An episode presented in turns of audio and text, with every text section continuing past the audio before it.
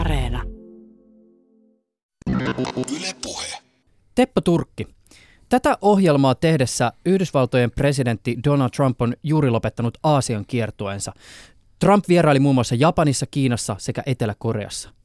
Mitä näiden edellä mainittujen maiden johtajat ovat edessään nähneet katsoessaan Trumpia ja miettiessään sitä, mihin länsi tai maailma on menossa?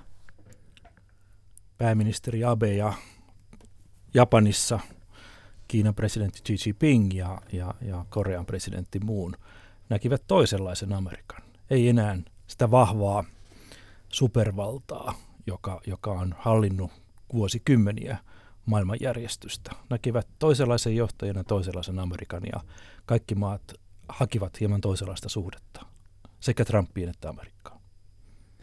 Tänään maalataan isolla pensselillä itää ja länttä. Jos ajatellaan maailmanjärjestystä, minkälainen kohtalo odottaa länttä ja minkälaiselta näyttäytyy talouden, politiikan ja teknologian tulevaisuushorisontti Itä-Aasiasta käsin tarkasteltuna?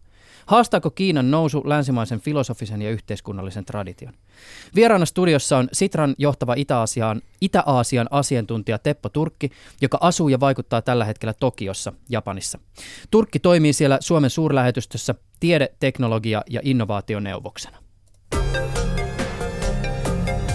Yle Puheessa Juuso Pekkinen. Ennen kuin mennään sinne itään, niin koitetaan ymmärtää maailmaa hieman ehkä tästä lännen vinkkelistä tarkasteltuna. Sä vierailit maaliskuun alussa Britanniassa tämmöisessä tapahtumassa, jossa oli mukana hallitusten analyytikkoja ja tulevaisuustutkijoita. Ja siellä pohdittiin muun muassa läntisen liberaalijärjestelmän kohtaloa ja jopa lännen loppua suhteessa globaaleihin painotuksiin.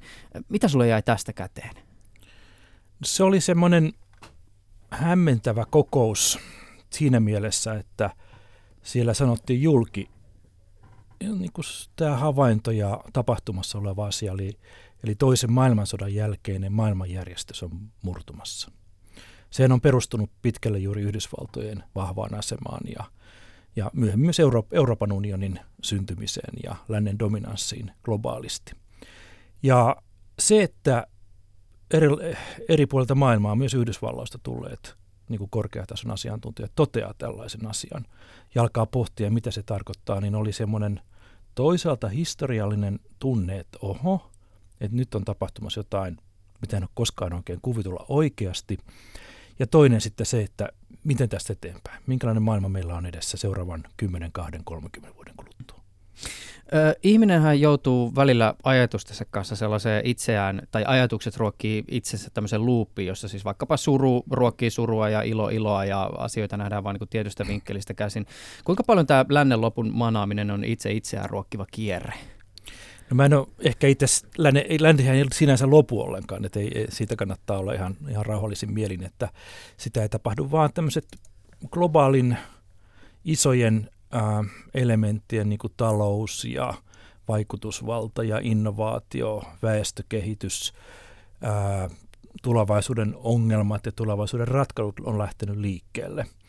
Ja sitten tavallaan, jos ajatellaan ihan tämmöistä yksinkertaista asiaa, että jos mietitään länttä niin kuin Yhdysvaltoja, Kanadaa, Eurooppaa, että täällä asuu nyt alle 10% maailman väestöstä, kohta 6-7% maailman väestöstä ja yli 9% asuu muualla. Ja ne, jotka asuu muualla, vaurastuu ja köyhyydestä nousee miljardeja ihmisiä, tulee keskiluokkaan, jotka lähtevät rakentamaan hyvää elämää, uusia innovaatioita. Aasiassa, kun miljardi perhettä saa rahaa, niin saatuaan ruokaa laittaa rahat seuraavaksi lastensa kouluttamiseen. Siellä on siis nälkäisiä, älykkäitä, hienoja nuoria ihmisiä rakentamassa omaa tulevaisuuttaan. He tulee dominoimaan tätä maailmaa, jolloin se, niin kuin se lännen loppu käsittelee ehkä enemmän tätä viimeisten vuosikymmenien niin kuin dominanssia maailmassa ja mediassa ja ihmisten mielessä. Ja nyt se muuttuu. Sitten toisaalta, jos katsoo niin kuin historiallisesti pitkässä juoksussa, niin tämä lännen aikakausihan ei ole kauhean pitkä. 250 vuotta alkoi silloin Britanniasta teollisesta vallankumousta, oikeastaan vähän aikaisemmin jopa renesanssista Italiassa. Ja Kiinan ja Intian näkökulmasta, niin, jotka ovat dominoineet maailmaa ja maailman taloutta siis vuosituhansia, 1700-luvulla asti niin yli 2/3 maailmantaloudesta oli Aasiassa. Niin tämä 200 vuoden väliaika tässä niin kiinalaisessa näkökulmassa voi olla vain pieni töyssy todellisuudessa. Ja se mitä tapahtuu nyt on se, että painopiste palaa takaisin sinne, minne se kuuluu. Ja tämä on vähän niin kuin minkä näkökulman ottaa tässä. Ja tietysti me ollaan täällä muutaman sukupolven ajan opittu ja totuttu siihen, että me olemme niin kuin se kehityksen ja demokratian airua, me tiedämme mitä on tulevaisuus ja jopa tässä ihan 15 vuotta sitten ajateltiin, että tämmöinen länsimainen liberaalidemokraattinen malli omaksutaan kaikkialla ja puhuttiin historian lopusta, että tulee vain yksi malli, joka on tämä meidän läntinen malli.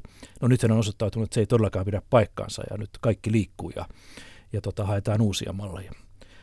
Ehkä se lännen lopun haastavin ja tietyssä mielessä pelottavin asia on se, että tämä meidän niin kuin arvomaailma, joka kietoutuu vahvasti demokratian ympärille. Ja demokratiassa sananvapaus, yksilönoikeudet, avoimuus, toimiva, läpinäkyvä yhteiskunta on niin kuin kriisiytymässä. Ja meillähän on Aasiasta taas malli, jos katsoo Kiinaa, joka perustuu meritokratiaan ja autoritäärisyyteen ja toisenlaiseen valtiokäsitykseen, niin pystymmekö me puolustamaan tätä meidän hienointa arvoa, mikä me ollaan tuotu maailmaan, eli demokratia ja avoin yhteiskunta? Vai häviääkö se esimerkiksi taloudellisessa ja tehokkuuskilpailussa globaalissa markkinassa? Mehän tiedetään, että meillä on demokratia riisissä Yhdysvalloissa. Se on aivan käsin kosketeltava. Se ei enää ole edes demokratia sen varsinaisessa mielessä. Lähes oligarkia, voisi sanoa, tällä hetkellä. Ja Euroopassa myös on populistiset liikkeet tullut erittäin vahvoja. Itä-Euroopassa on valtioita, Unkari, ehkä Tsekki ja sitten Turkki, jotka on lähtenyt hakemaan tämmöisiä autoritäärisempiä malleja. Eli kyllä meidän täytyy niinku täällä kyetä työskentelemään sen oman arvopohjamme ja paikkamme kanssa. Ei sitä meille enää kukaan anna. Mm. Sä kirjoitit tästä länsimaisen demokratian kohtaamasta haasteesta tämmöisessä ulkopolitiikka.fi-sivustolla julkaistussa esseessä. Sen nimi oli siis Kiina ihailee Singaporea ja Piilaaksoa. Elämme systeemikriisissä, jonka nouseva tähti on meritokratia. Onko tämä ikään kuin arvojen välinen kamppailu sellainen, jossa vastakkain ovat arvot, vai pitäisikö tätä tarkastella hieman niin kuin toisesta näkökulmasta? Tämä ei ole niin kuin arvot versus arvos, vaan arvot versus joku muu. Tuo on ihan tarkka, hyvä havainto, että kun mä tein Sitran Aasia-selvitystä ja tutkimusta Taiwanissa 2012-2014, niin mä tulin siihen johtopäätökseen, että kyseessä ei ole arvokisa. Eli ikään kuin joskus parikymmentä vuotta pohdittiin, että onko niin kuin aasialaiset arvot ja työetiikka versus protestanttinen kristillinen etiikka lännessä sitten vastakkain. Että ei, siitä ei ole kysymys, vaan tämä itse asiassa ankkuroituu kahteen semmoiseen ajatukseen. Toinen on se, että kun Aasia kehittyy tai Kiina kehittyy tai Intia kehittyy, niin ne niin kuin ankkuroituu siinä omassa kehityksessään omaan historiaansa ja omaan filosofiaansa, konfutsialaiseen maailmaan tai hindulaiseen maailmaan. Ja he ei niin kuin tarvitse tavallaan sitä niin kuin läntisiä kristillisjuutalaisia arvoja siihen. Että heillä on jo vahva, koeteltu syvä historia, kulttuuri ja filosofia, jonka pohjalle he voivat rakentaa niin kuin tulevaisuutta. Ja toinen sitten on se, että kyllä tämä tulee olemaan niin kuin aika raaka tämä kisa sitten. Että kysymys on siitä, että kenellä on päässyt raaka-aineisiin, kuka omistaa, pystyy kehittämään parasta teknologiaa, kenen talous on tuottavin, kuka pystyy tuottamaan niitä innovaatioita hyvin monimutkaisessa uudessa maailmassa, jossa talouden lainaisuudet ja markkinat muuttuu. Kun meiltä menee alta nykyinen esimerkiksi tämä työperäinen järjestelmä, meille tulee keinoälyt, koneoppiminen, aivan uudet teknologiat ja näin, että kuka tavallaan siellä pystyy luomaan toimivimman, tehokkaimman mallin, joka mahdollisesti esimerkiksi sitten on globaali. Jos ajatellaan vaikka Facebookia, Amazonita ja Googlea Amerikan puolelta, jotka on onnistunut siihen tällä hetkellä, mutta se voi olla toinen tilanne 10 vuoden kuluttua. Tuossa mä vielä palaan sen verran tähän niin kuin demokratiakysymykseen sitä kautta, että, ja tämä nyt on hieno tämmöinen kaari, että ensin tällainen niin kuin takki auki ja nokka pystyssä, ehkä pikkasen tämmöistä niin kuin eurooppalaista perintöä henkseleitä paukuttaen ja sitten tämmöiseen niin kuin itseruoskimiseen. Onko tämä meidän demokraattinen malli osoittaa osoittautumassa jotenkin vajaaksi tai kykenemättömäksi vastaamaan tähän nykyiseen globaalin kilpailuun? Mä oon itse eurooppalainen ja suomalainen. Mä olen elänyt tässä arvomaailmassa ja pidän niitä äärimmäisen hienoina saavutuksena. Et mä en niinkään näe, että demokratia itsessään, siis ajatuksena, että se, että me voimme vaihtaa niin kuin yhteisesti johtajamme ja valitsemaan suuntamme, mihin haluamme mennä niin kuin demokraattisissa vaaleissa, niin se sinänsä katoa mihinkään. Mutta nyt on kysymys siitä, että toimiko meidän niin kuin systeemit ja järjestelmät, onko esimerkiksi puoluelaitos aikansa elänyt, onko se malli, että meillä on edustukselliset päätöksentekijät, jotka on tietyn ajan, jotka tulee kuitenkin, jos ajatellaan vaikka populistisia liikkeitä, niin siellä sisältyy vaara, että jos Le Pen olisi voittanut Ranskan vaalit ja Front National olisi siellä vallassa, niin koko Euroopan tulevaisuus oli ihan toisenlainen. Eli miten tämä niin kuin systeemi, jolla tämä demokratia toteutetaan, niin on mallinnettu, vastaako se tätä päivää? Mm. Toisaalta, jos katsotaan sitten niin kuin teknologian kehitystä ja siellä esimerkiksi sosiaalisen median ympäristöä, jossa on niin kuin tämmöisiä lähes hysteerisiä aaltoja kulkee ja kaadetaan poliitikkoja tai yritetään vaikuttaa jonkun trollaukseen. Katsotaan Venäjän toimia vaikutuksessa Yhdysvaltoihin vaaleihin tai Euroopan vaaleihin. Se on ihan kaikki on ihan uutta.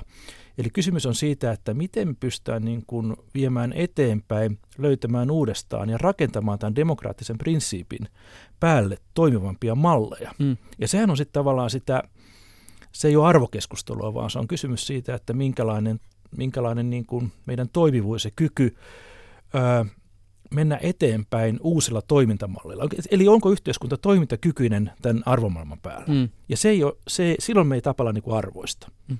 Ja mun väitehän tässä on se, että nämä nykyinen niin kuin vaalikaudet kestävä tämmöinen aika lyhytnäköinen poliittinen toiminta ei ole riittävää. Jos verrataan Kiinaa, niin Kiinahan katsoo niin kuin strategiassa 50 vuotta eteenpäin, 100 vuotta eteenpäin, mitä se haluaa olla.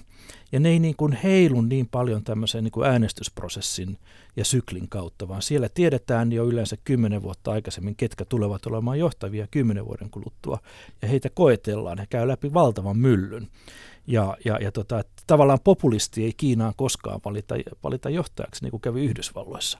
Eli kumpi systeemi toimii paremmin, ja tämä on se haaste, mikä meillä tällä hetkellä on. Nyt tämän kysymyksen esittää ihminen, jolla ei ole syvätuntemusta ja ymmärrystä Kiinan kulttuurista, mutta mullekin on tullut vastaan useaan otteeseen tämä ajatus siitä, että se kiinalainen ikään kuin käsitys ajasta, vaikkapa nyt politiikan kontekstissa tai historian kontekstissa, on vähän erityyppinen kuin vaikka täällä Euroopassa. Siis näin, että kun me katsotaan taaksepäin, niin, niin Kiinassa katsotaan sitä ikään kuin 1000-vuotista jatkumoa, ja sitten taas politiikassa ehkä aikajänteet ainakin puheissa ovat huomattavasti pidemmät kuin sitten vaikka tämmöisessä niin kuin eurooppalaisessa systeemissä. Mutta mä mietin tässä vaan niin kuin sitä, että onko tämä pitkien kaarien korostaminen vain tapa saada jonkinlainen niin kuin kypsyyteen viittava henkinen yliote, vai onko se niin kuin ihan oikeasti tapa toimia? Tuo oli kiinnostava sanoa, että henkinen yliote, toihan on hauska tulkinta. Niin ainakin siitä tulee siis niin. tavallaan siitä tulee nimenomaan tämmöinen niin kuin ikään kuin siis fiilis, että nyt puhutaan jonkun niin kuin todella niin kuin kypsyneen kulttuurin kanssa. Mutta ajatuksena just se, toteutuuko se ikään kuin käytännössä se niin kuin tavallaan se pitkät kaaret vaikkapa siellä politiikassa?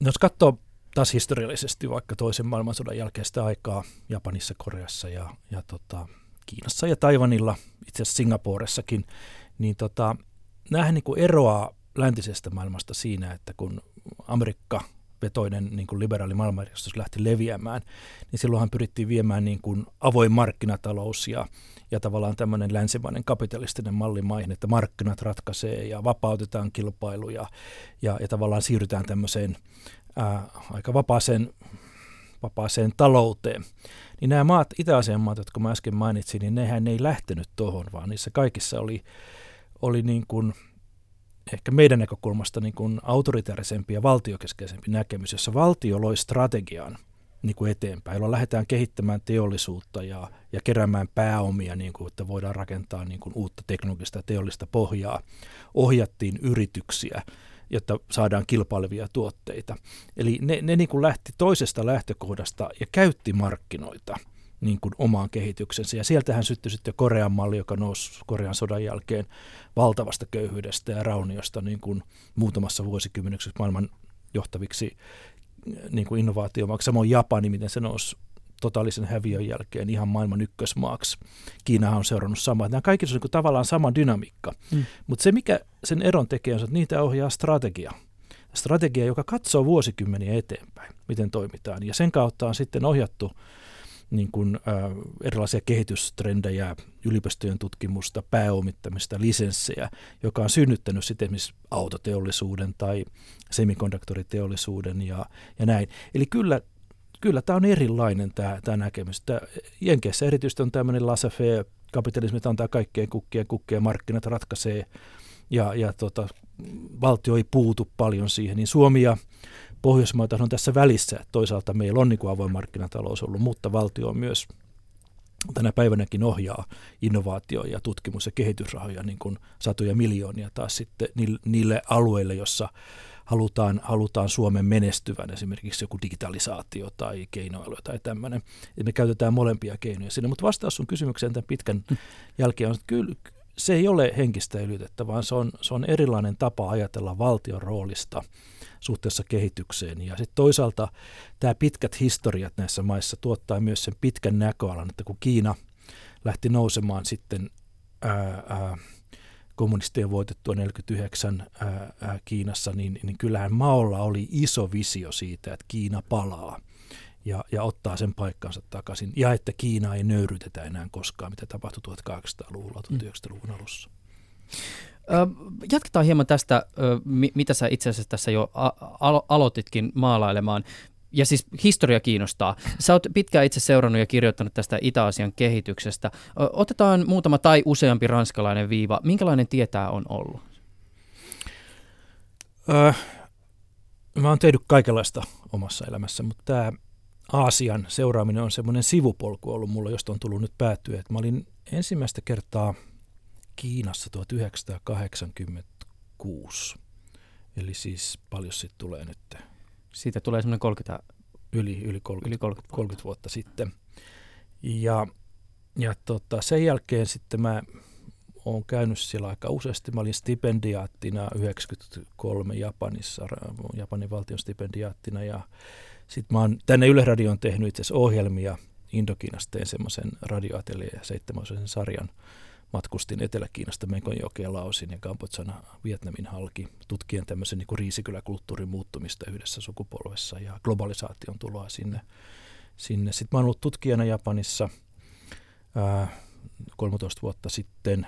Mä oon kirjoittanut kirjan Japanin kehityksestä ja Korean nimimaasta, sekä Pohjois- että Etelä-Koreasta, ja useita artikkeleita ja luennonut tästä, ja pikkuhiljaa sitten 2012, kun mä siirryin sinne Taiwaniin tutkijaksi, niin sitten siellä siirryin sisällä sitten Suomen viralliseksi edustajaksi ja nyt sitten diplomaatiksi Tokioon. Tämä on niin kuin tavallaan semmoinen sivupolku, joka on vaan vetänyt ja tullut nyt mun päätyöksi.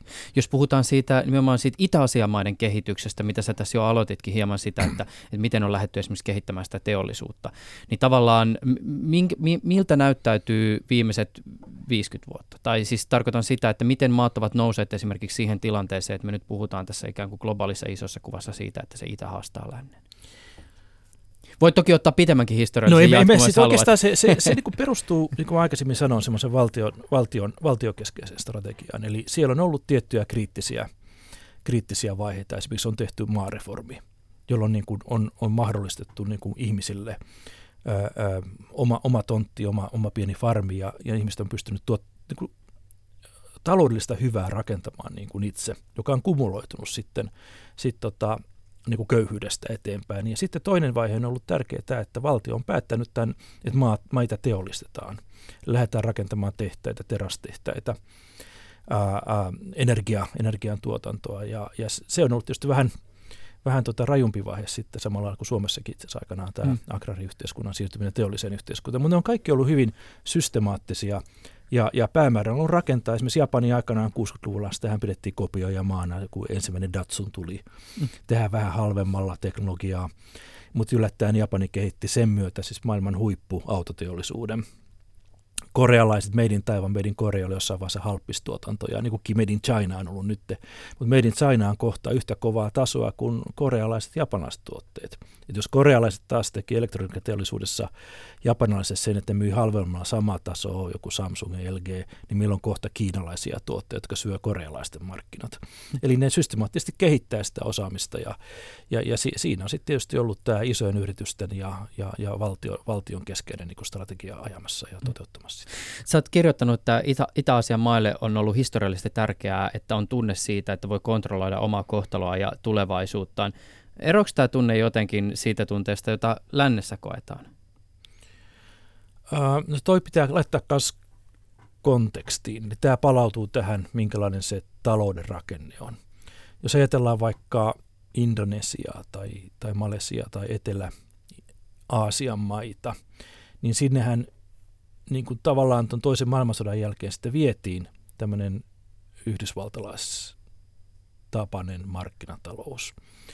Eikä tehty esimerkiksi maareformeja tai tiettyjä poliittisia isoja uudistuksia, tai että valtio ei ollut niin vahva toimija teollistumisen ja uuden teknologian niin kuin kehittäjänä. Ja nehän on jäänyt jälkeen. Ei meillä ole Indonesia ollenkaan sillä tasolla, missä on Korea ja muut. Ja sitten toinen tämä, tässä niin kuin kun puhutaan itä-asialaisista maista, niin siinähän on samanlainen niin kuin kulttuuriympäristö, joka tulee kiinalaisesta kulttuurista. Ja tietynlainen niin kuin yksilön työeetos ja yksilön näkemys. Ja tavallaan siitä kulttuurista kyllä nousee semmoinen, että ne on vanhoja kulttuureita, ylpeitä kulttuureita, että tavallaan länsi ei tuo heille sitä mallia, miten heidän pitäisi elää. Ja tämähän näkyy Kiinassa tänä päivänä. Kiina ei tule ikinä omaksumaan läntistä näkemystä avoimuudesta ja demokratiasta.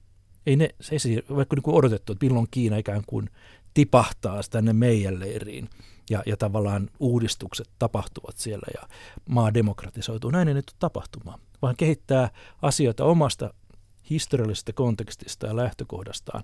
Mä oon ihan varma, että Kiinan on pakko avautua enemmän, sen on pakko demokratisoitua. Siis ihmisten pitää päästä osallistumaan päätöksentekoon ja tulevaisuuteen enemmän, mutta se ei tule olemaan se malli, missä me eletään tällä hetkellä. Esimerkiksi nämä milleniaalit Kiinassa on kiinnostava porukka, nuoret. Nehän on semmoisia, minä haluan oman tulevaisuuden. Ne on niin paljon yksilöllisempiä. Ja miten tämä milleniaalien sitten niin kuin integroituminen yhteiskuntaan myöhemmin päätöksentekijäksi tulee näkymään sitten kiinalaisessa kulttuurissa ja poliittisessa puolessa, niin mä ennustaisin, että silloin me nähdään jo avoimempi erilainen Kiina, joka on kytkeytynyt hyvin monella tasolla syvästi globalisaatioon. Leikitellään tämmöisillä mahdollisilla maailmalla, jos ajatellaan idän ja lännen välisiä suhteita ja mennään ajassa vuosikymmen tai useampikin eteenpäin. Miten sä näet, että taloudelliset, poliittiset tai ehkä sotilaalliset asetelmat on muuttunut? Siis Kiinan presidentti Xi Jinping on esittänyt muun muassa jälkimmäiseen liittyen sellaisen toiveen, että vuoteen 2050 mennessä Kiina olisi maailman merkittävin sotilasmahti. No varmaan kannattaa lähteä siitä, että kaikki nyt muuttuu. Eli tavallaan on itsestään selvää, jos Kiina tavoittelee maailman ykköspaikkaa suurvaltana, niin maailmassa ei voi olla suurvalta, ellei ole uskottavaa armeijaa. Kiinalla pitää olla niin kuin läsnäolo avaruudessa ja valtamerillä, ohjusteollisuudessa, meren alla, eli ne joutuu kehittämään kaikki ne asejärjestelmät huippuunsa, ollakseen uskottava supervalta, mitä Yhdysvallat on tällä hetkellä. Ja sitten toisaalta, jos me puhutaan sitten jotain Kiinan intressejä, jotka sillähän on pääintressi päästä kiinni raaka-aineisiin ja mineraaleihin ja energiaan. Sen takia se on Afrikassa, sen takia se on Etelä-Amerikassa. Sen takia meillä lähtee itse asiassa Kouvolasta junaan Kiinaan, koska Kiina rakentaa tavallaan sitä globaalia niin kuin dominanssian kaupan ja erityisesti kaupan kautta ja erilaisten tämmöisten reittien kautta. Ne puhuu tämmöistä One Belt, One Road-strategiasta, jossa sidotaan sitten vanhojen kauppareittiä, siis vanhat silkkitiet, ja nämä otetaan uudella tavallaan käyttöön. Ja rakennetaan sitä dominanssia myös samanaikaisesti. Kiinahan on Afrikassa tällä hetkellä suurin kauppakumppani, suurin niin kuin lainottaja ja myös suurin kehitysavun antaja. Kiinalaisella rahalla rakennetaan syväsatamia, teollisuusalueita, uusia teitä, infrastruktuureja, siltoja, tietoliikenneyhteyksiä, jotka tietysti myös tukee Afrikan omaa kehittymistä, mutta samalla kiinalaisten niin kuin kauppaa ja kauppareittejä uudella tavalla sitten siellä. Eli mä palaan, että tässä ei ole enää niin kuin yksinkertaisia vastauksia. Että ikään kuin, että joku tekee jotain, vaan kaikki liikkuu nyt. Ja tähän kun aloitetaan vielä viereen se, että me ollaan niin kuin silmiemme edessä näkemässä Yhdysvaltojen niin kuin degeneraatio, jonka niin kuin ehkä ilmikuva on niin kuin presidentti Trump ja hänen valintaansa ja se republikaanien puolueen niin kuin toimintaympäristö ja politiikka tällä hetkellä, mutta sehän on niin kuin demoraalista, eli Yhdysvallat heikkenee ja on ihan selvää, että voi olla, että heillä kohta on niin kuin tavallaan se armeijan valta niin kuin tärkein, mutta jos ajatellaan tulevaisuutta, joka perustuu tietoverkkoihin, erilaisiin platform-talouksiin, innovaatioihin, ideoihin, ihmisten niin kuin ajatuksiin, niin eihän se niin kuin enää sillä armeijalla hallitse sitä.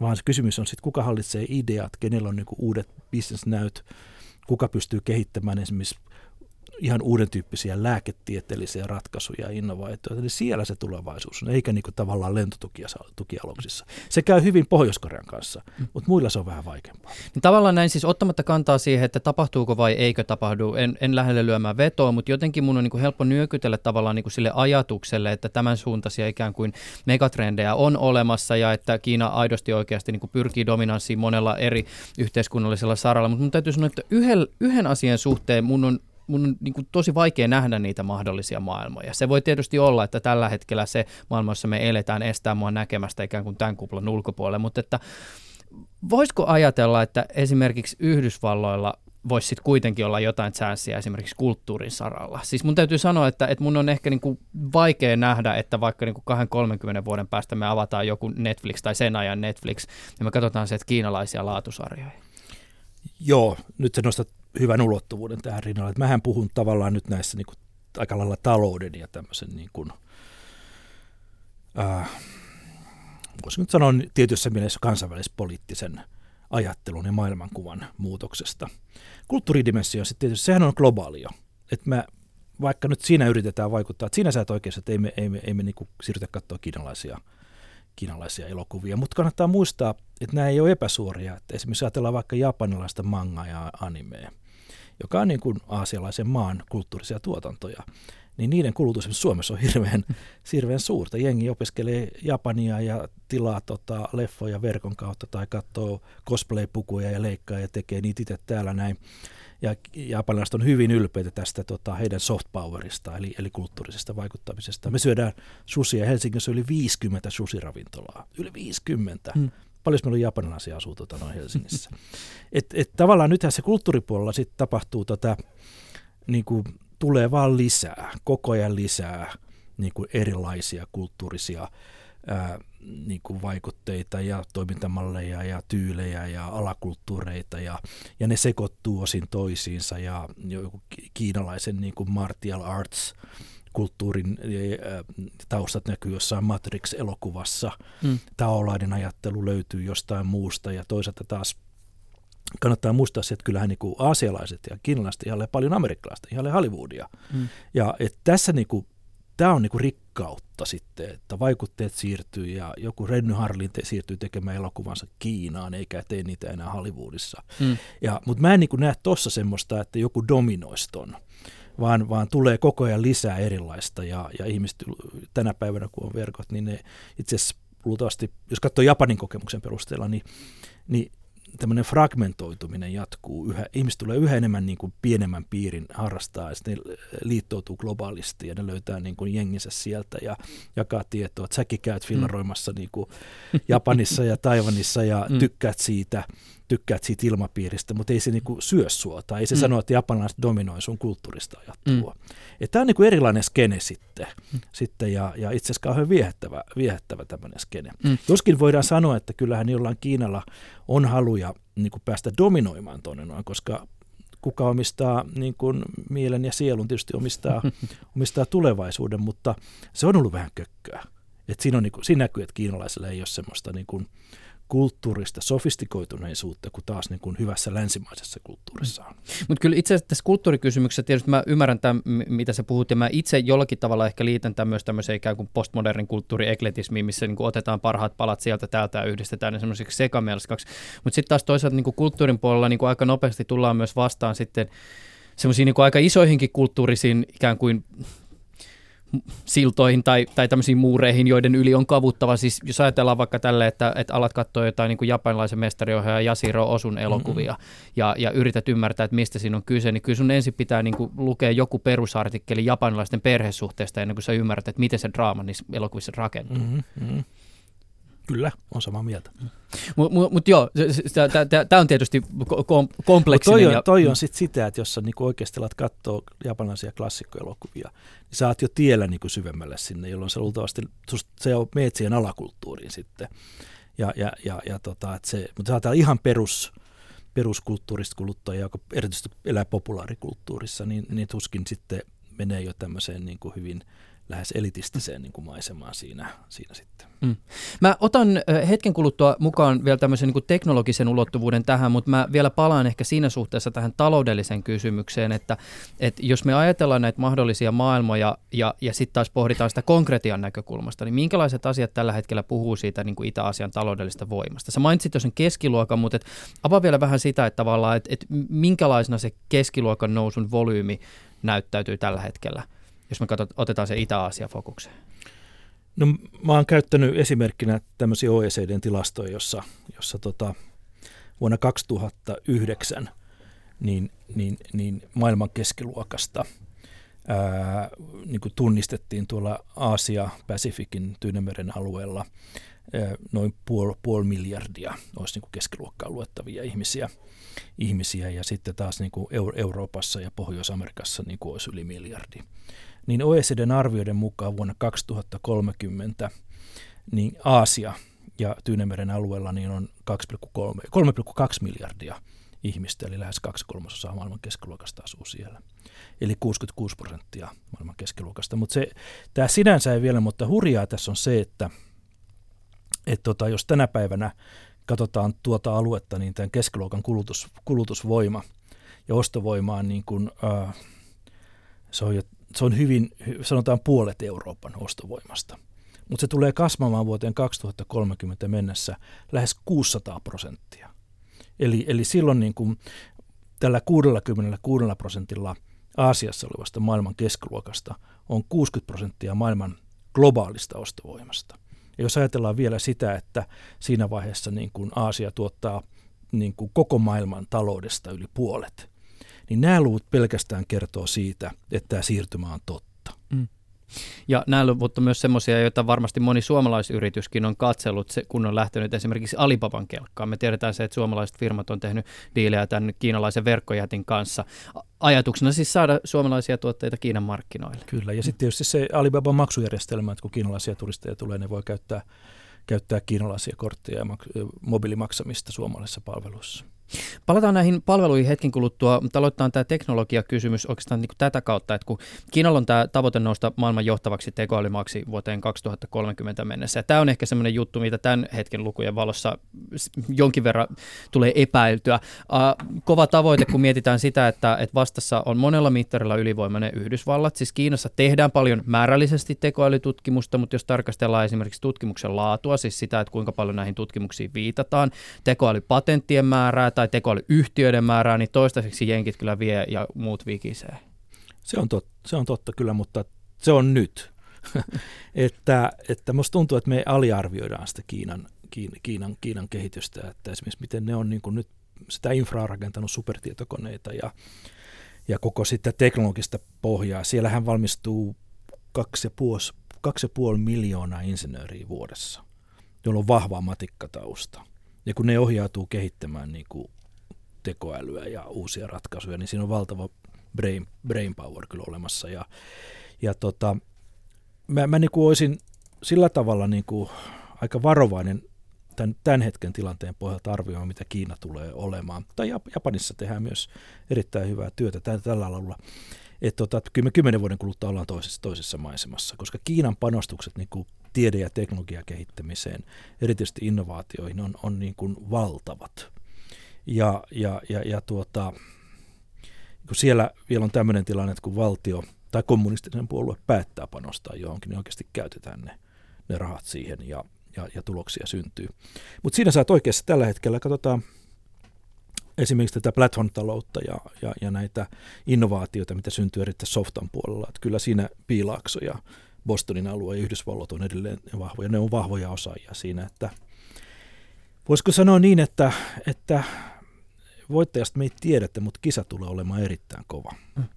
Se on muuten jännä, miten maailma avautuu jo ihan matkapuhelimen näytöllä tai älypuhelimen näytöllä, kun astuu ulos lentokoneesta vaikka Etelä-Koreassa tai Japanissa tai Kiinassa, koska siellä tietysti Googlekin saattaa jossain maassa toimia ja Googlen kartoilla pääsee eteenpäin ja tietysti niin kuin sitä ehkä luonnollisesti hakeutuu Facebookin, WhatsAppin, Amazonin tällaisten palvelujen äärelle, mutta se itse asiassa se palvelujen kenttä, jota paikallinen tarkastelee, on hyvin erityyppinen.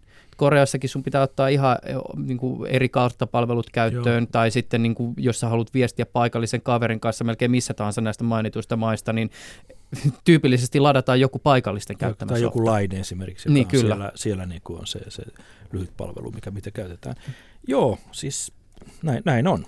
Eli tulemmeko näkemään jotain Weibo-palveluita sitten täällä meillä jossain vaiheessa. Paikallinen Twitter Kiinassa. Niin, aika näyttää, mutta kyllähän se kertoo siitä, että edelleen palaan tähän, että lähdetään niin kuin omista lähtökohdista, ettei automaattisesti avata markkinaa vaan yhdysvaltalaisille niin kuin kansainvälisille yrityksille tuottaa näitä somepalveluita, vaan ne rakentaa niin kuin omia alustojaan, jotka myös, tässä nyt tulee tämä kielimuuri sitten, että joku koreankielinen tai japanin tai kiinankielinen ympäristö on hieman haastavampi sitten tuosta vaan niin kuin modifioida tai customoida sitten Amerikasta. Vaikka ne esimerkiksi Japanissa nyt toimii ihan hyvin ne kaikki palvelut, missä mä asun. Mutta ihmiset ehkä semmoinen kulttuurinen sensitiivyys ja tavallaan oma, miten ne on kehittynyt. Aika Koreassa erityisesti varhaisvaiheessa, niin jengi on siirtynyt käyttämään niitä. Kiina on tietysti sitten poikkeus, koska Kiinahan kontrolloi tiukasti kansainvälisten niin kuin teknologiayritysten läsnäoloa, erityisesti digitaalisessa avaruudessa. Ja Googlen asema on ihan toinen siellä, että sieltä voidaan sulkea pois kokonainen järjestelmä, jos niin hyväksi nähdään, ja toisaalta sitten tukea vahvistaa omia järjestelmiä, jossa esimerkiksi hallitus pystyy kontrolloimaan ja seuraamaan paljon tarkemmin kansalaisten käyttäytymistä. Voiko tämä muuten jotenkin, siis tämä miten Kiina asemoituu siis näihin niin kuin länsimaisiin isoihin palveluihin ja sitten taas toisaalta siellä niin kuin Kiinassa nämä paikalliset palvelut elää omaa elämäänsä, niin miten tämä asetelma näyttäytyy siitä näkökulmasta, että jos joku niin kuin Alibaba tai hakukone Baidu tai Weibo tai joku tämmöinen niin kuin haluaa dominanssin sillä omalla saralla maailmanlaajuisesti, niin onko tämä tavallaan tämänhetkinen tilanne uhka vai mahdollisuus? Siis sehän on selvää, että moni näistä yritystä tietysti niin kuin kurottaa ulkomaille, vaikka niin kuin autonomisten autojen maailmassa Baidu pyrkii haastamaan amerikkalaisyhtiöt Googlen ja Teslan, mutta että onko tämä tämänhetkinen tilanne niiden kiinalaisten yhtiöiden näkökulmasta optimaalinen? No tuossa varmaan kannattaa erottaa nyt se Kiinan sisäinen markkina ja miten siellä toimitaan, joka on erilainen. Siellä on niinku regulaatiot ja viranomaisten niinku toimintamahdollisuudet. Se ei ole avoin markkina siinä mielessä, mutta sitten on globaali markkina. Ja kiinalaiset yritykset, ajatellaan kun Alibaba listautuu New Yorkin pörssiin tai Alibaba pyrkii, lieneekö se kohta maailman suurimpia niinku ylipäätänsä tämmöisiä online-kauppapaikkoja, niin silloin pelataan ihan täysin globaalilla säännöllä, että kiinalaiset on aggressiivisia, ne on kauppamiehiä, siellä on valtavasti pääomia, rahaa takana. Totta kai ne pyrkii dominanssiin koko maailmassa, että sitähän tämä globaali markkinatalous on. Ja kyllä mulla on semmoinen tunne, että kiinalaiset on niin kuin vasta lähdössä maailmalle omine tuotteineen, autoineen, softineen, online-palveluineen. Että jos ajatellaan ihan tämmöistä asiaa, että 2015 kiinalaiset taisi tulla niin kuin maailman ykkösturisteiksi. Eniten maailmassa on kiinalaisia turisteja. Ne pyörittää tämä 500 miljardin taloutta. Ne tuo maailmalle sen verran rahaa, mikä näkyy nyt Lapissakin meillä. Niin, sehän tulee kasvamaan aivan valtavasti, koska Kiina vaurastuu ja mitä ihmiset haluaa tehdä, kun ne ansaitsee 18 000 euroa vuodessa. Sen jälkeen tiedetään, että kaikki haluaa matkustaa. Ja kiinalaiset palvelut, ja on sitten pankkipalvelut tai finanssipalvelut tai mitkä tahansa, halutaan sitten viedä ympäri maailmaa. Mutta siis me ei olla nähty lähelläkään sitä, mitä se tulee olemaan. Tällä hetkellä isot, erittäin vauraat kiinalaiset kauppahuoneet ja yritykset kiertää koko ajan maailmaa ja ostaa kiinnostavia teknologiayrityksiä, patentteja, IPR-iä ja ottaa ne omaan käyttöönsä. Joku Volvo, joka meni kiinalaisille nehän kehittää esimerkiksi siellä arktista autoosaamista ja robotiikkaa ja kaikkea tämmöistä. Et kiinalaiset on tässä mielessä patriotteja ja kovia kilpailijoita globaalilla markkinoilla. Totta kai ne hyödyntää kaiken, mitä ne saa irti sieltä. Ja sitten tietysti ne ei ole niin meidän näkemyksiäkään reilua, kun ne ei taas anna meille samoja mahdollisuuksia toimia omassa maassaan, mutta semmoinen Kiina on. Ja siellä on niitä ihmisiä ja massoja tietysti nämä teknologiayhtiöt haluaa.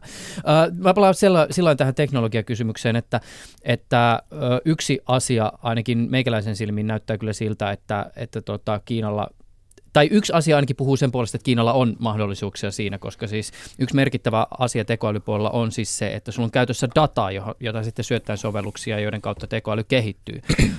Kiinan eduksi on laskettu se, että siellä jo ihan hallituksella on kansalaisista ihan älyttömästi tietoa.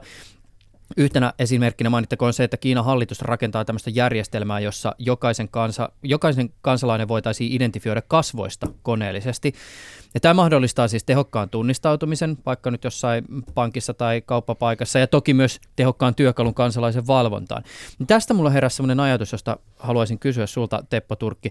Onko sulla tullut vastaan sellaista, että yksityisyys jäsentyisi arjessa vaikka Kiinassa jotenkin eri lailla kuin täällä Euroopassa? Siis mä ajan tässä nyt takaa ehkä vähän myös tämmöistä niin kuin stereotyyppistä ajatusta siitä, että siinä missä lännessä yksilö on ykkönen, niin idästä löytyy sitten voimakkaammin tämmöisiä niin kuin kollektiivisia yhteiskuntia.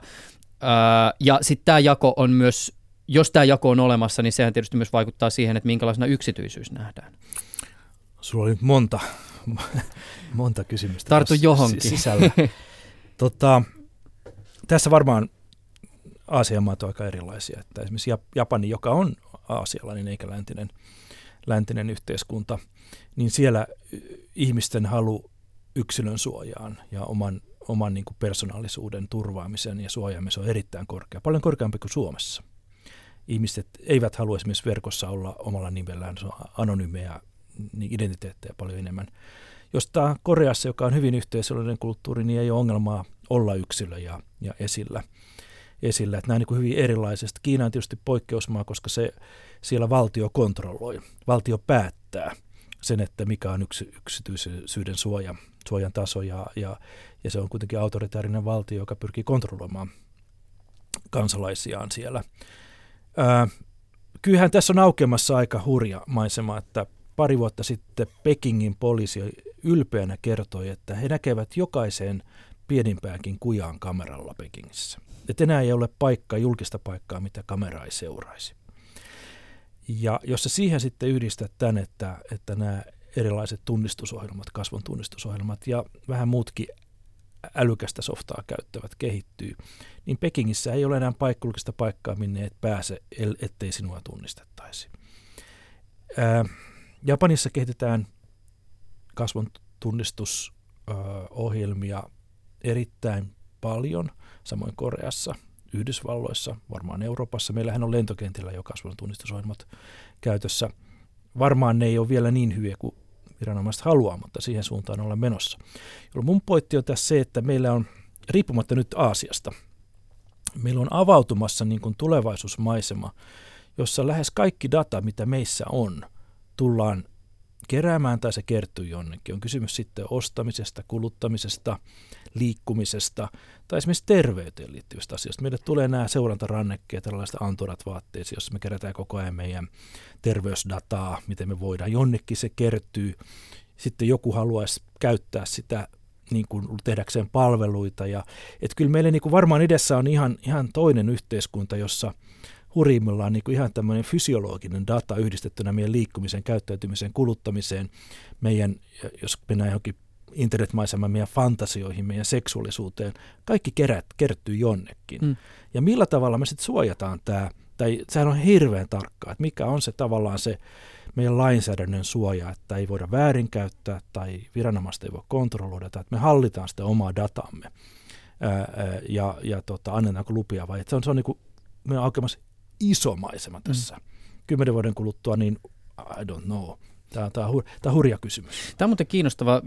Tästä varmaan tämä olisi jo melkein niin varmaan oma väikkärinsä aihe, siis se, että miten erilaiset kulttuuriset taustat tai yhteiskunnalliset rakenteet vaikuttaa siihen, että miten se data tulee hallituksi. Siis jos ajatellaan niin vaikka karikoiden tämmöistä kysymystä, että Yhdysvalloissa se data tällä hetkellä, jos ajatellaan Yhdysvaltoja tämmöistä niin markkinatalouden maana, niin sitä hallinnoivat yhtiöt. Ja sitten taas on olemassa tämmöisiä niin kuin, välillä niin kuin idealistisiakin ajatuksia semmoisissa paikoissa, joissa yksityisyyttä arvostaa hyvin paljon niin siitä, että ihminen ikään kuin hallitsisi sitä omaa dataa. Omistaa oman datan. Kyllä. Mutta sitten taas, jos me ajatellaan sitä niin kuin kiinalaista kenttää, jossa ajatus on se, että hallituksella on se kaikki data niistä kansalaisista, ja sitten hallitus luo jonkun rajapinnan, josta sitä avataan yrityksille ja palveluilla ja näin poispäin. Ne on aika erityyppisiä kuin lähtökohtia. Kyllä. Ja esimerkiksi sitten toisaalta katsoa vaikka Amerikkaa, jossa ihmiset on niin valmiita avaamaan datansa ja myymään sen niin aika pienestäkin hinnasta, jossa on jotain etua siitä. Tai sitten ehkä Euroopan eri maita, jossa sitten on niin itse asiassa lainsäädäntö on vahva ja keskustelu tämmöisestä yksilön suojasta ja oikeudesta niin omaan privaattiin tietoon niin on kuitenkin aika hyvä. Mm. Mutta kyllähän toi on huisimaisema, mikä tuossa aukeaa. Mm. Ja se ei tosiaan koske nyt enää niin länttä ja itää, koska ne teknologiat on universaaleja ja voidaan käyttää kaikkialla. Mm. Hei, mä haluaisin vielä sillä paneutua Japaniin, että minkälaisia tulevaisuushorisontteja Japanissa on tällä hetkellä teknologian saralla? Siis aikoinaan mahtava teknologiateollisuus ja nyt on osittain nähty, että ainakin siellä kuluttajaelektroniikan puolella ollaan vähän semmoisessa hitaassa auringonlaskussa. Toisaalta sielläkin ilmeisesti investoidaan uuteen teknologiaan tällä hetkellä isoja summia. No Japani on kiinnostava siinä, että niin kuin sanoit, niin ehkä tämmöinen kulutuselektroniikka ja muut, se ei kannata enää siitä puhua, että se on nyt samaa kaikkialla. Siinä ei ole enää niin kuin tämmöisiä etumatkoja helposti otettavissa. Mutta Japani on sillä tavalla tulevaisuuslaboratorio, että se on nyt nopeiten ikääntyvä yhteiskunta, se väestö vähenee siellä ja vanhenee. Jopa kymmeniä miljoonia voi muutamassa vuosikymmenessä vähentyä se Japanin väestö. Ja joskus 2050 me ollaan tilanteessa, jossa Japanissa enemmistö ihmisistä on vanhoja. Mä puhun vanhoista, niin 80-90-vuotiaita, 100-vuotiaita.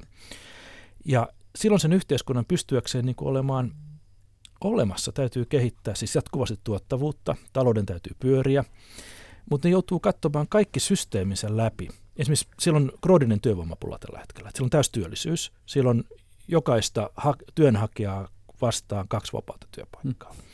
Niin miten se tuossa tilanteessa, tämä on ihan uusi tilanne tämmöiselle kehittyneelle maalle, niin miten se tuossa tilanteessa niin kun ratkaiset tämän? Niin siellähän tulee sitten robotiikka, automatiikka ja erilaiset niin kun tekniset ratkaisut, että pyritään korvaamaan niin paljon kuin mahdollista esimerkiksi teollista työtä tai tämmöistä niin kuin rutiininomaista toimistotyötä niin kuin teknologialla. Japani kehittää valtavalla vauhdilla niitä. 2 miljoonaa robottia käyttöön joka vuosi, kohta enemmän. Eli tässä mielessä Japani on äärimmäisen kiinnostava. Samoin ne on kehittänyt tämmöistä, tai ei kehittänyt, vaan ne on luonut tämmöisen kansallisen strategian ja puhuu Society 5.0, eli yhteiskunta 5.0. Ai ne on jo 5.0 menossa. Jossa koko tavallaan niin kuin tämmöinen yhteiskunnallinen tuotantopalvelut, julkiset palvelut, viihde niin kuin rakentuu semmoiselle päällekkäisille niin kuin, servereille ja tietokannoille, ja että voidaan niin kuin, jokaiselle tuottaa henkilökohtaisesti sitä palvelua digitaalisesti, mitä voidaan saada. Hyvin hieno sofistikoitunut visio. Että mua kiinnostaa Japanissa tämä seuraaminen. Eli tavallaan nyt ollaan siirrytty sitten tämmöisestä niin kuin, laitteista niin kuin tämmöisiin systeemisiin järjestelmiin, jonka taustalla on sitten älykäs softatyö ja just tämmöinen datan hallinta ja analytiikka ja ihmisten niin kuin kulutuksen vieminen digitaaliseksi ja sen tukeminen. Eli tässä mielessä Japani on ihan johtava maa. Miten sitten, kun tietysti jos kuuntelee noita Piilaakson tyyppejä, niin avain onneen ainakin joissakin puheissa näyttäisi olevan se, että ei haalita niitä osaajia ja asiantuntija vain ja ainoastaan siitä läheltä, vaan otetaan tuolta ympäri maailmaa kaikki ne tyypit, jotka on parhaat, riippumatta siitä, että mistä nämä ihmiset tulee. Jos ajatellaan sitä niin kuin Japanin tavallaan tätä niin kuin yhteiskuntaa 5.0, niin ensinnäkin näyttäytyykö Japani tällä hetkellä kuinka houkuttelevana näiden niin kuin teknologia-alan erikoisosaajien näkökulmasta, ja ottaako Japani heitä kuinka mielellään vastaan? No vastaan tuohon jälkimmäiseen heti, että ottaa vastaan. Siellä on muutettu myös lakeja sillä tavalla, että jos on niin asiantuntija tai osaaja, huippuosaaja, niin saa vuodessa pysyvän työluvan sinne. Niin. Siis se on tosi helppoa tällä hetkellä. Se on iso muutos Japanissa. Japani hakee niitä. Japanilaiset isot yritykset tarvitsee näitä. Japani on vähän sitten taas toisaalta, tämän, niin jos katsoo Piilakson näkökulmasta, niin kyllähän Japani on sillä tavalla varjossa, että se on sen kielialueen ja tavallaan oman kulttuurinsa sisällä, että se ei näyttäydy niin paljon meille kuin esimerkiksi tällä hetkellä kiinalainen kehitys näyttäytyy, että se ei ehkä ole siinä mielessä näkyvästi maailman johtavaa, mutta se mitä tapahtuu Japanin sisällä, ihan kaikki nämä koneoppiminen, keinoäly, robotiikka, nämä autonomiset autot, etc., niin se on kyllä ihan huippukehitystä. Mutta Japanin ongelma on aina se, että pystyykö se viemään sen osaamisen globaaleille markkinoille, vai jääkö se Japanin omina standardeina ainoastaan Japaniin, eli tapahtuu tämä Galapagos-ilmiö. Tämä on tietysti kysymys, johon on aika mahdotonta vastata tyhjentävästi, koska me puhutaan niin suuresta moninaisuudesta, siis mitä Itä-Asiassa asuu ihmisiä, 1,6 miljardia ihmistä, tai siis... lähemmäs, joo. Okei, unohtakaa luku, joo. Mutta siis puhutaan valtavasta läjästä porukkaa.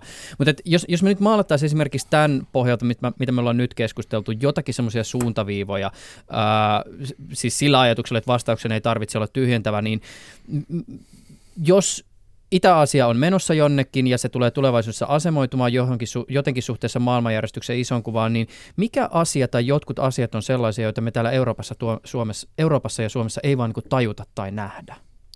No ensimmäinen, mitä mä yleensä sanon aina, on se, että siellä vallitsee hyperkilpailu. Aivan järjetön kilpailu kaikessa. Ja jotta me päästään esimerkiksi meidän omine tuotteinemme tai palveluiminen markkinoille, niin se vaatii ihan mielettömästi. Me ei niin kuin viedä tuotteita, vaan me joudutaan tiukkaan kilpailuun. On kysymys sitten tuotteen laadusta tai käytettävyydestä, tai joillain voi olla ihan samat tuotteet, mutta ne niin kuin tanskalaiset osaa markkinoinnin paremmin. Eli hyperkilpailu on kyllä se, mitä me ei tajuta. Se on niin kuin ihan ykkönen. Sitten toinen, mikä on Suomessa huolestuttavaa ollut jo muun muassa 20 vuotta, että me käperytään sisäänpäin. Meillä on niin kuin omassa tässä kuplassamme niin aika hyvä kuitenkin olla. Ja suomalainen ei ole niin kuin historiallisesti lähtenyt maailmanmarkkinoille viemään. Et me ei niin kuin ymmärretä sitä, miten tämä muutos kokonaisuudessaan on. Ja kolmas on sitten se, mitä sanon noista luvuista, keskiluokasta muista, että tulevaisuus on Aasiassa. Ja markkinat on siellä, innovaatiot on siellä, kuluttajat on siellä, uudet asiakkaat on siellä. Ja meidän pitää olla siellä läsnä. Meidän pitää... Mä oon kuttunut semmoista niin kuin termiä, että kirjoittaa itsemme Aasian nousuun ja kehitykseen sisään, olla osa sitä. Ja sinne ei mennä vaan ottamaan, vaan se pitää antaa. Siis se on aina vastavuoroisia, että aasialainen kulttuuri on semmoinen, että sun pitää antaa, jotta sä saat. Ja sitten ehkä viimeinen on se, että aasialaisessa kulttuurissa ei voi toimia, ellei ole kulttuurista ymmärrystä, lukutaitoa. Täytyy osata kieltä, tämä on mun handicappi, kun mä liikun niin monessa paikassa, mutta myös se kulttuurinen taju, miten toimitaan. Siellä verkostot on henkilökohtaisia, ei voi ajatella, että organisaatio tekee organisaation kanssa, vaan kyllä ihmiset tekee koko ajan ihmisten kanssa. Ja siinä pitää olla aktiivinen, antava, dialoginen, ymmärtävä ja lukutaitoinen ja myös tahtova, koska kilpailu on niin kova. Koitetaan vielä jotenkin tiivistää. Nyt ei ole mahdollista tehdä sen syvempää analyysiä, mutta jos jotain tämmöisiä niin kuin ranskalaisia viivoja tai aihetunnisteita vielä otetaan ikään kuin tavallaan niin kuin niistä haasteista, joita nämä kehityssuunnat ja megatrendit, joista me ollaan tällä puhuttu, niin tulee kohtaamaan. Mitkä on niitä tavallaan niin kuin asioita, jotka voi kampata niitä asian kehityksen tai tämän kehityksen, jota me ollaan tällä hetkellä tässä maalailtu? Ilmastonmuutos on ykkönen. Ihan ehdottomasti. Että jos ilmastonmuutos etenee 4 asteen niin kuin esimerkiksi luvuilla, niin sen vaikutukset Intiaan, Kiinaan, Indonesiaan, niin kuin heidän niin kuin ruokatuotantoon, heidän niin kuin hyvinvointiin, kaupunkien saasteisiin, vesiin, rantakaupunkeihin on murskaava. Eli se, että Kiina ilmoittaa astuvansa johtoon ilmastonmuutoksen torjunnassa, niin ei lähde siitä, että se on poliittista, vaan se on ihan elämän ja kuoleman kysymys Kiinalle. Että kyllä ilmastonmuutoksen, erityisesti kun se on valtava päästöjä vielä hiilidioksidikaasuissa, on ykkönen siinä. Ja sitten toinen on, miten tämä koko globaali talous kehittyy. Et jos iskee esimerkiksi Lehman Brothers-tyyppinen finanssikriisi, mikä oli 2007-2008, niin kyllä se voi olla hyvin lamauttava kanssa siellä. Ja sitten tietysti yksi pieni mutta hirvittävä asia, jos esimerkiksi sota syttyy Pohjois-Korean ympärillä ja se eskaloituu ydinsodaksi, niin se on murskaava sen alueen taloudelle kyllä. Mutta se on koko maailmalle silloin. Mm. Miten muuten, siis sä oot tätä Pohjois-Korean tilannetta päässyt positiostasi käsin Teppo Turkki kommentoimaan useampaankin otteeseen, mutta jotenkin tiedätkö, kun tuntuu sillä lailla, että sitä niin intensiivisesti seurattiin täällä Suomessakin sitä, että miten ne jännitteet kehittyy ja näin. Ja nyt tuntuu vähän, että ihmisillä alkaa olla jopa semmoista niin kisaväsymystä.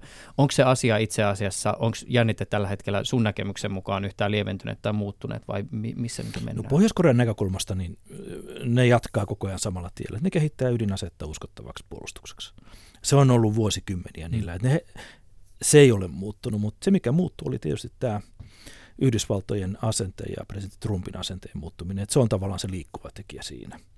Ja ehkä se, että Pohjois-Korea on pystynyt kehittämään niin kuin nopeammin teknologisesti sekä ohjus- ja rakettiteknologiaa että näitä atomipommin niin kuin miniatyrisointia, niin on yllättänyt tutkijat. Mutta kyllä Pohjois-Korea toimii sillä tavalla loogisesti, että he rakentaa sen kaltaista järjestelmää, joka sitten suojaa tätä Kimin dynastiaa ja kukaan ei uskalla hyökätä ja kaataa sitä hallintoa. Et siinä ei nyt tapahtunut mitään uutta. Mun täytyy sanoa, että mulle tuli sellainen suhteellisen turvallinen olo, kun mä vierailin tänä kesänä tuolla Etelä-Koreassa. Mä vierailin siellä niin kuin itäpuolella olevalla rajalla, ei se länsipuolen raja siellä Soulin lähellä, missä turistit tyypillisesti Joo. kaavaan tämä niin itäpuolella, missä sitten on paljon paikallisia. Kun mä siinä katselin niin kuin ensin kiikarilla sinne Pohjois-Korean puolelle ja siellä jotain paikallisia bunkkereita ja sitten mä otin kiikarit kasvoiltani ja aloin katsoa siinä vierellässäni olevia eteläkorealaisia, jotka otti iloisesti toistaan selfieitä ja söi rennosti jätskiä, niin mulle tuli semmoinen olo, että ehkä mun ei tästä tarvitse kauheasti kuumotella. Joo, ei se tilanne ole siellä eskaloitunut Koreoiden välillä kyllä. Mutta onhan se tietysti huolestuttavaa, jos tuon kaltainen diktatuuri kykenee kehittämään niin kuin joukkotuhoaseita, ei pelkästään niin kuin atomi, vaan meillä on laajat ne kemialliset aseet, että riski kasvaa tavallaan, että jotain voi eskaloitua tai tapahtua. Teppo Turkki, kiitokset tästä keskustelusta. Tämä oli kiehtovaa. Kiitoksia. Yle Puheessa Juuso Pekkinen.